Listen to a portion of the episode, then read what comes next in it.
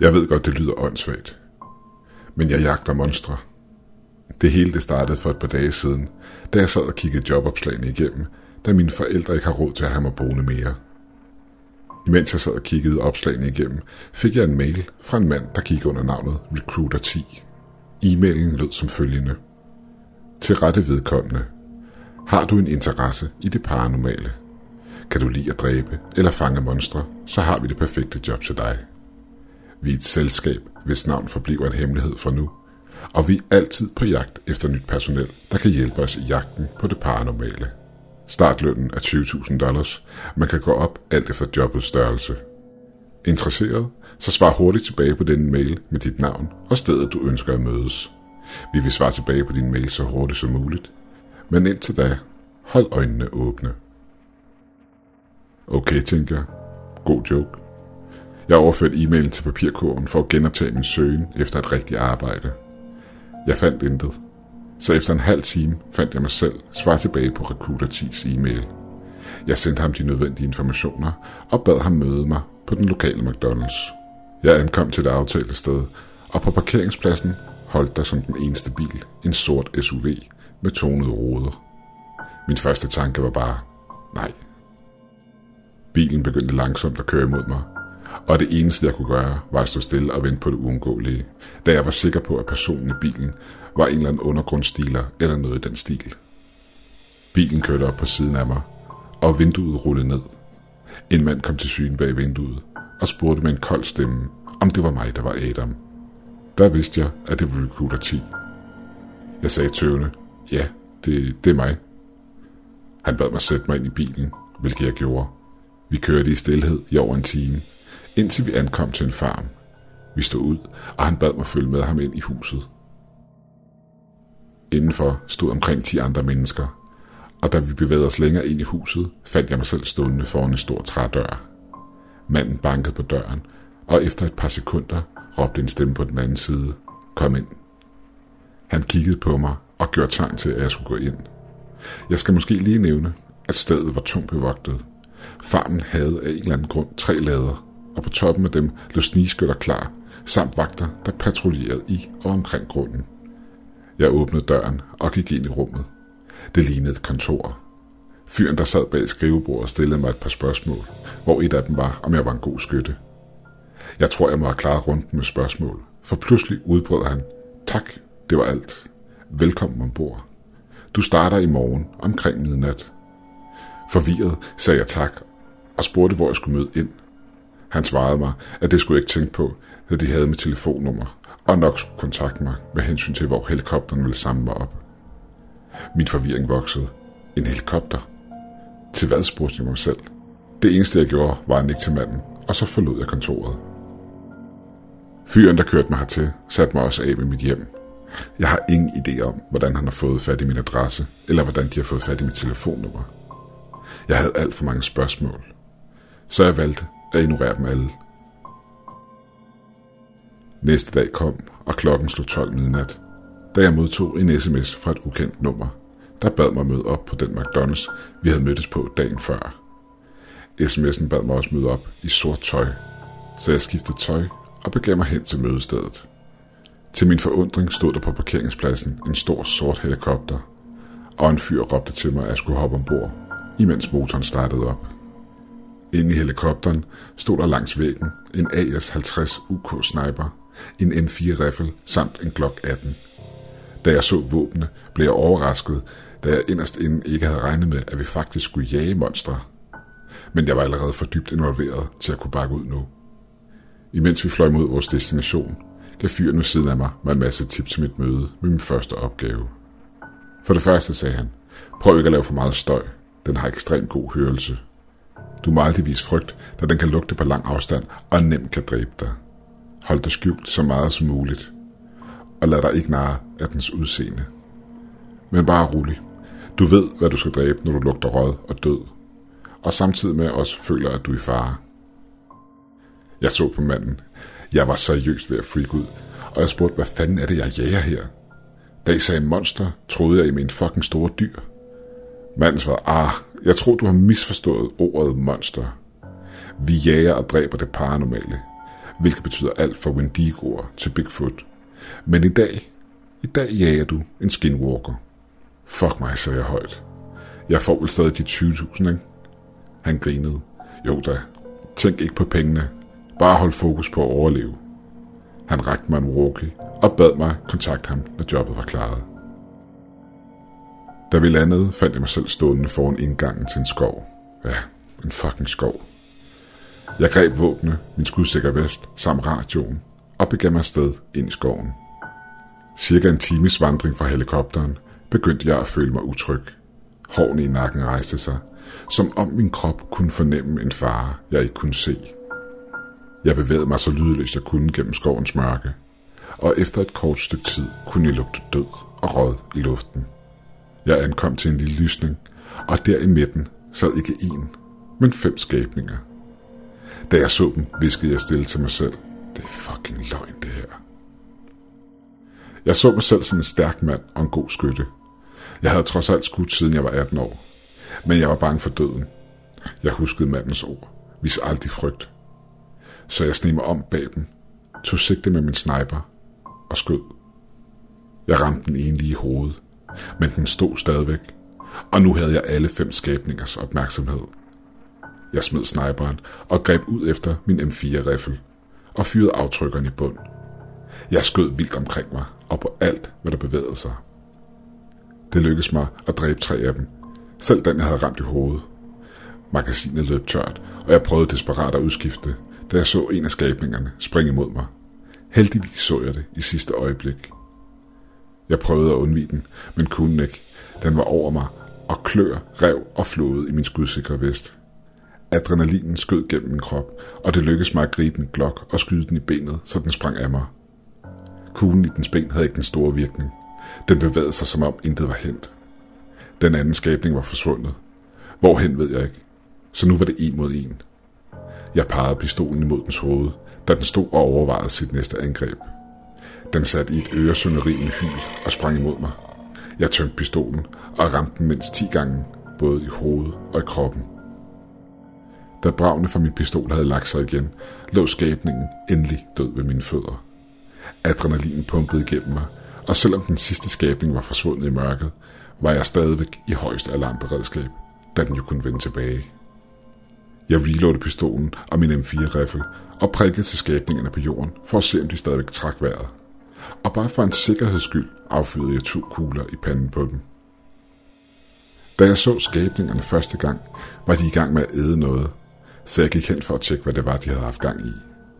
Jeg fortrød, at jeg gjorde det. Det vil altid være et tid ind i min hukommelse.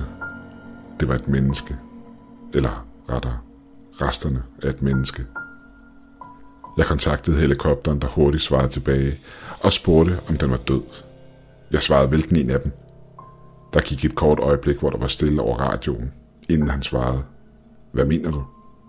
Jeg fortalte ham om mit møde med de fem skabninger, der havde tykket på resterne af et menneske, og jeg havde dræbt fire af dem, men en af dem var stukket af i kampen sæde. Jesus fucking Christ, er du blevet bit, spurgte han. Nej, det tror jeg ikke, svarede jeg. Hvorfor? Han fortalte, at den femte nok var løbet efter hjælp, da de kan spore deres markerede bytte igennem deres bid. Så kom og hent mig, inden jeg bliver det næste måltid, råbte jeg. Selvfølgelig, jeg kommer med det samme. Sæt kurs mod skovens indgang, så henter jeg dig der. Jeg begav mig imod indgangen, og da jeg ankom, så jeg politi. En masse politi. Der var sågar en FBI-agent, der stod og snakkede med fyren, der skulle hente mig. De så mig, og med det samme trak de deres våben og pegede dem imod mig. Halvt råbende, halvt i vrede, udbrød jeg. Er I fucking seriøse? Jeg er næsten blevet dræbt af fem skinwalkers, og nu vil I skyde mig. De sænkede deres våben og bad mig forlade området med fyren i helikopteren. Så det gjorde jeg. Jeg blev sat af ved farmen. Klokken var syv om morgenen, så han kunne ikke rigtig sætte mig af ved Dick McDonald's, uden at der ville blive rejst en masse spørgsmål. Jeg blev betalt og undersøgt af en af deres læger, der heldigvis fortalte mig, at der ikke var sket noget med mig med hensyn til bid. Jeg blev efterfølgende kørt hjem, og mine forældre var glade for at se mig og spurgte, hvor jeg havde været henne hele natten. Jeg var træt, så jeg svarede, at jeg havde været på arbejde. Alt det her, det skete for fire dage siden. Og i morgen klokken halv 11 bliver jeg hentet igen, da de har et nyt job til mig. Lønnen for det her job giver 50.000 dollars, så jeg er lidt nervøs for, hvad jobbet indebærer. Så indtil næste gang, hold øjne og ører åbne. Man ved aldrig, hvad der lurer i mørket.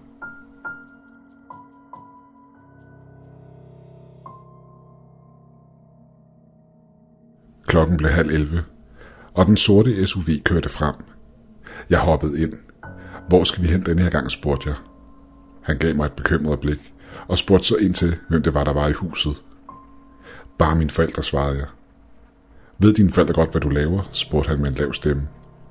Nej, svarede jeg. Det gør de ikke. Jeg spurgte ham igen, hvor vi skulle hen. Rumænien, svarede han kort. Jeg så på ham og sagde så, okay. Mens vi kørte, lå jeg blikket glide ud af vinduet. Det var en kold sommermorgen, og solen var langsomt på vej op bag skyerne. Det bliver en god dag, sagde jeg til mig selv. Eller, det troede jeg, det ville blive. Vi ankom til helikopteren og påbegyndte vores lange flyvetur. Turen i sig selv var fredfyldt og gled uden problemer. Vi landede kort før kl. 22 og begav til hotellet, som vi havde lejet et par værelser på.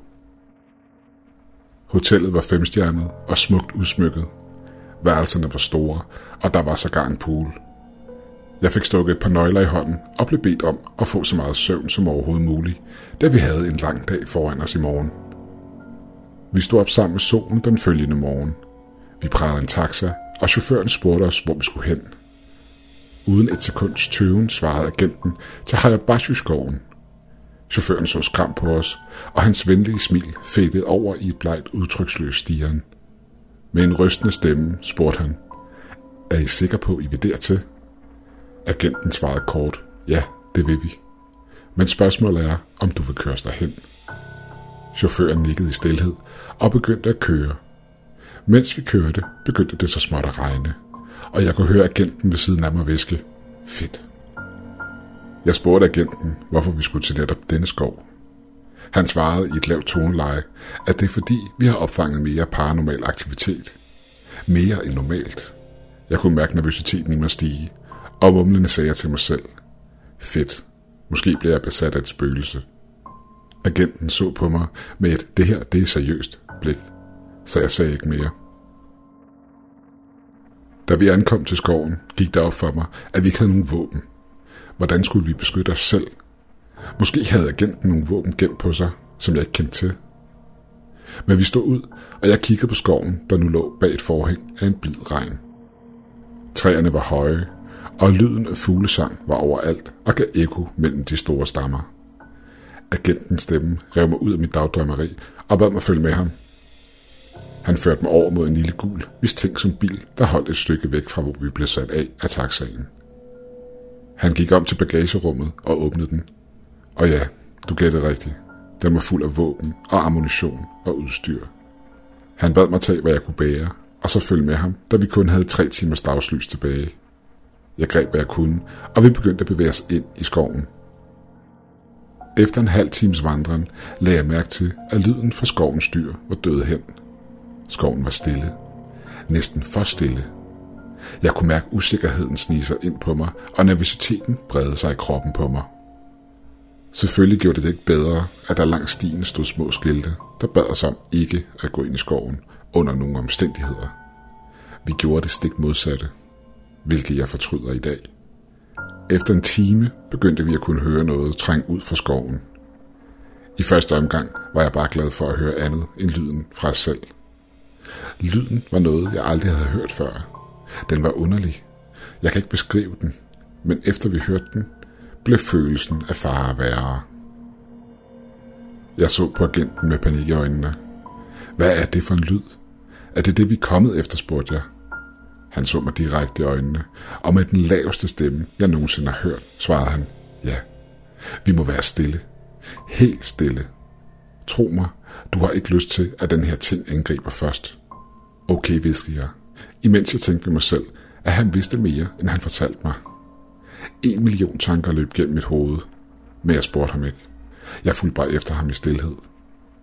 Vi gik en time mere, og lydene blev højere og højere imens ekkoet fra lydene sprang mellem træerne.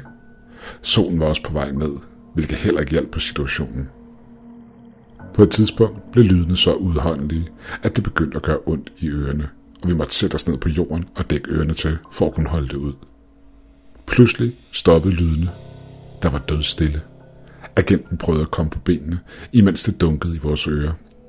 Han så på mig og sagde, vi skal væk herfra, og det er nu. Jeg nikkede og hjalp ham på benene. Vi begyndte at gå tilbage fra, hvor vi kom fra, i et hurtigt tempo. Da følelsen af noget eller nogen kiggede på os, fik det til at løbe koldt ned ad ryggen. Jeg fortalte agenten det, og han svarede, at han havde samme følelse. Vi satte tempoet op, samtidig med, at vi prøvede at bevæge os så stille som overhovedet muligt. Et højt, umenneskeligt skrig udsprang fra mørket bag os, og vi gjorde begge den fejl, at vi vendte os om for at se, hvad det var. Det skulle jeg ikke have gjort. Det skulle jeg overhovedet ikke have gjort. Vi skulle bare være løbet. Den bedste måde, jeg kan beskrive væsenet på, er, at det var en blanding mellem en stor bjørn, en hjort og et menneske. Tingen havde lange ben og formet som en stor bjørn. Dens forben var menneskelige, men det værste, det værste var nok dens ansigt. Det var kulsort med røde øjne og sygelig spidse tænder. Vi frøs fast i frygt. Vi kunne ikke bevæge os. Men så huskede jeg de våben, vi havde bragt med os. Og i et adrenalinsus greb jeg ud efter et våben og trykkede på aftrækkeren. Lyden af skud fik agenten til at snappe ud af sin frosne tilstand og gribe et våben selv. Kuglerne fandt deres mål, men skabningen så ud, som om det ikke påvirkede den. Tingen løb imod os for fuld fart. Jeg kastede mig til siden i sidste øjeblik, men agenten var ikke så heldig. Skabningen greb ham. Jeg så den åbne sin mund og løfte ham op, klar til at tykke på ham som et stykke kød. En høj knasende lyd gav genlyd, og et gurlende skrig brød mørket. Jeg kunne intet gøre, og lige der vidste jeg, at jeg var fucked. Jeg skulle dø i en forbandet skov, hvor ingen ville finde mig, eller finde ud af, hvad der virkelig var sket. Det ville højst sandsynligt blive tilskrevet, som om jeg var blevet angrebet af en bjørn, eller noget i den stil. Men lige da jeg var klar til at acceptere min skæbne, så jeg min frelse. Nøglerne til den gule bil lå på jorden. Jeg greb dem hurtigt og satte i et vildt løb tilbage af den vej, vi var kommet. Natten var mørk, og månen stod højt på himlen. Det var koldt, men det betød intet for mig og den adrenalinrus, jeg befandt mig i. Imens jeg løb gennem den mørke skov, kunne jeg bag mig høre tingene følge efter mig. Lyden af træer, der blev skubbet til side og væltet, var tæt på. Den her tingest kunne bogstaveligt talt rive træerne op, imens den løb efter mig. Jeg ved ikke, hvor lang tid jeg løb, men jeg var et par gange ved at tabe nøglerne i ren panik. Pludselig lød en ro og skræmmende stemme bag mig. Du er muligvis undsluppet for nu, men jeg vil hjemsøge dine drømme og dit sind til at få dig næste gang. Jeg ignorerede stemmen og fortsatte med at løbe, indtil jeg nåede bilen. I panik smed jeg nøglerne i døren og satte mig ind – slog sømmet i bund og kørte som en sindssyg, indtil jeg nåede hotellet. Kvinden, der stod bag skranken på hotellet, undrede sig, da hun så mig vælte ind i lobbyen, og spurgte mig, om jeg var okay. Fuck nej, råbte jeg. Jeg er ikke okay. Hun anede ikke, hvad hun skulle stille op med mig, så hun bad mig gå til mit værelse og slappe lidt af. Jeg for op på mit værelse og ringede straks til firmaet, jeg arbejdede for. En fyr svarede mit opkald – er alt i orden, spurgte han. Er skabningen fjernet? Eller har den jagtet dig hen til hotellet? Nej, for helvede, svarede jeg. Så vil jeg jo være død. Der var stille i den anden ende af røret. Et kort øjeblik. Okay, hør her, sagde han. Vi sender en mand, der kan transportere dig hjem igen. Du får selvfølgelig pengene som aftalt. Fint, sagde jeg. Men, men jeg tror, jeg kan gøre det her mere. Jeg forstår, sagde manden. Men det snakker vi om, når du kommer tilbage. Den følgende morgen blev jeg hentet af en fyr i en sort SUV, der kørte mig til lufthavnen, hvor helikopteren ventede på at bringe os tilbage til farmen. Og nu sidder jeg herhjemme og skriver om mine oplevelser. Det er min anden dag hjemme. Mine tanker flyver hele tiden tilbage til den skabning, vi mødte i skoven. Hvad var det, og hvorfor var den så fuld af had? Jeg håber ikke, kan komme ud for sådan en oplevelse igen. Ellers, ellers så får jeg et mentalt nedbrud. Firmaet, jeg arbejder for, har givet mig et hjem i kompensation ud over den aftalte løn. Jeg tror mest det er for, at jeg holder min kæft og ikke fortæller nogen om, hvad jeg har oplevet. Mine forældre er glade for, at jeg er begyndt at leve mit eget liv. Men det er ikke det liv, jeg ønsker mig. Jeg har brug for at slappe af og glemme det hele. Bare et kort øjeblik. Jeg ved ikke, om jeg kan blive ved med at lave det, jeg laver her. For jeg tror ikke, jeg kan klare det i længden. Det her var kun min anden mission. Og jeg tør ikke tænke på, hvad der venter mig i fremtiden. Hvis jeg fortsætter med det her, skal jeg selvfølgelig nok holde jer opdateret.